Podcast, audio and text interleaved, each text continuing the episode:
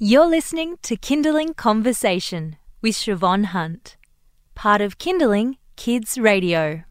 When is the best time to start teaching a new language?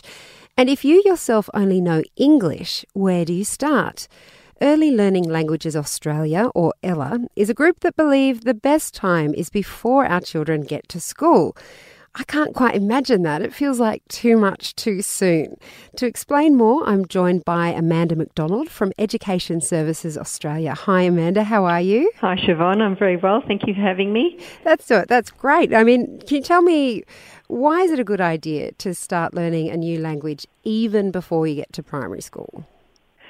Well, we know that there are lots of benefits for children for learning additional languages and for being multilingual, enhanced memory, problem solving. It improves learning dispositions such as persistence and attempting the unfamiliar.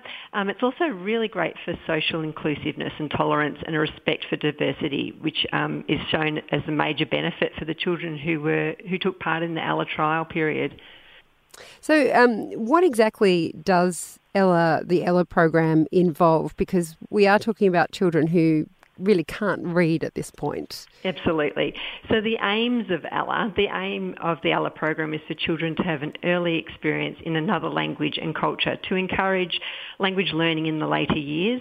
It aims to introduce children to words, sentences and songs in a language other than English, so to provide children with opportunities to recognise sounds and concepts of that language.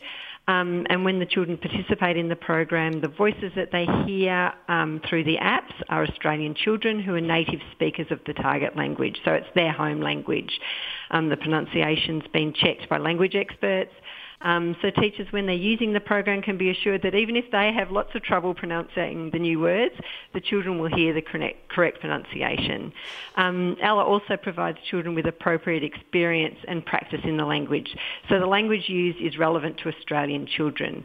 The implication of that is that learning additional languages is normal. It's not something foreign. It also provides engaging and educational play-based language learning experiences. Obviously, language learning for preschoolers has to look and feel very different to a Year 11 or Year 12 learning class. Preschoolers, educators and children, it has to be fun, it has to be hands-on. So do you get the, how does it actually come? Is it something that is they just listen to, or are there picture books? I mean, how do you sort of translate that across into the learning environment? Okay, so the program was conceived of a series of apps. So it's specifically designed to engage preschool children in learning language without a proficient language teacher. So there were 35 apps that were developed for the trial period, and they consisted of 7 unique apps for each of the 5 languages. And the 5 languages then were Arabic, Chinese, French, Indonesian and Japanese.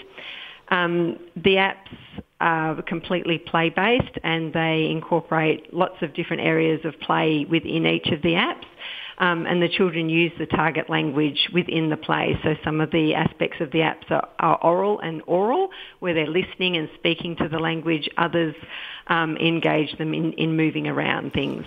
Is there an idea that kids are better at absorbing a new language when they're that young? Absolutely, but you're never too young to start to learn, and that's why it's great for teachers to start learning additional languages too. You mentioned earlier that there was a trial. I believe that was around 2015, 2016. Yeah, that's right.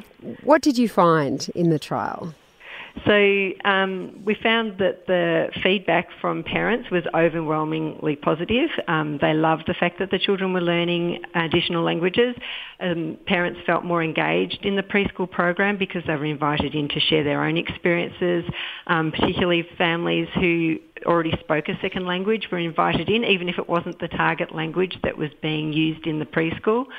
And then the Swinburne Baby Lab at Swinburne University of Technology has just undertaken an evaluation, and they've found that the program was effective in introducing new languages to the preschool children, in raising the children's awareness of other cultures, which is really important, and also engaging the children's interest in learning different languages.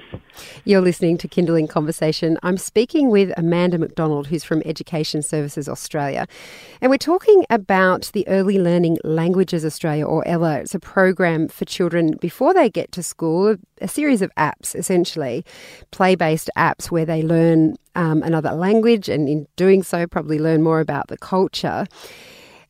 If parents listening to this and think, oh, this sounds great, can I get it on my phone? How do they actually access the program? The program itself is only for use within a preschool program. So the idea is it's delivered by a degree qualified early childhood teacher who makes the decisions about how to extend and scaffold the learning into other areas of the children's play and learning. But in saying that, parents and anyone for that matter can download the ELA Family app. They just need to go to the App Store, Google Play, and search for ELA Family app.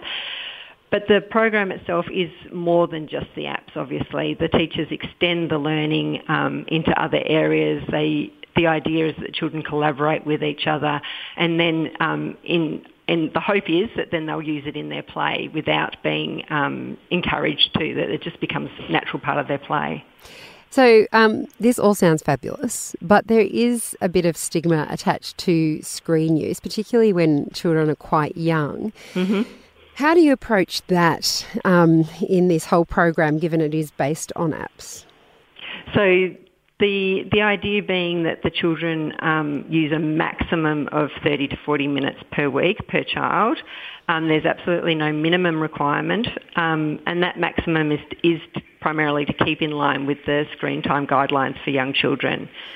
But in saying that, the tablets give children access to language experiences that they otherwise wouldn't be able to have, and they just become another resource in the exciting world of preschool. The children learn to share and move around with the tablets. The tablets aren't seen anymore as this sort of stagnant technology thing that's set up in the corner.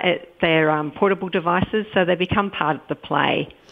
So if then we hear this and we go, okay, so maybe it's better that our preschool uses it, but they don't currently have it, mm-hmm. What can parents take to early educators so that they might start embracing this?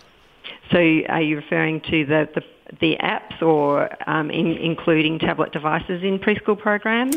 Well, yeah, if you say, well, let's just say it's an early learning centre that doesn't have many devices yeah. But you think they would get something out of a program like this. What steps do you take?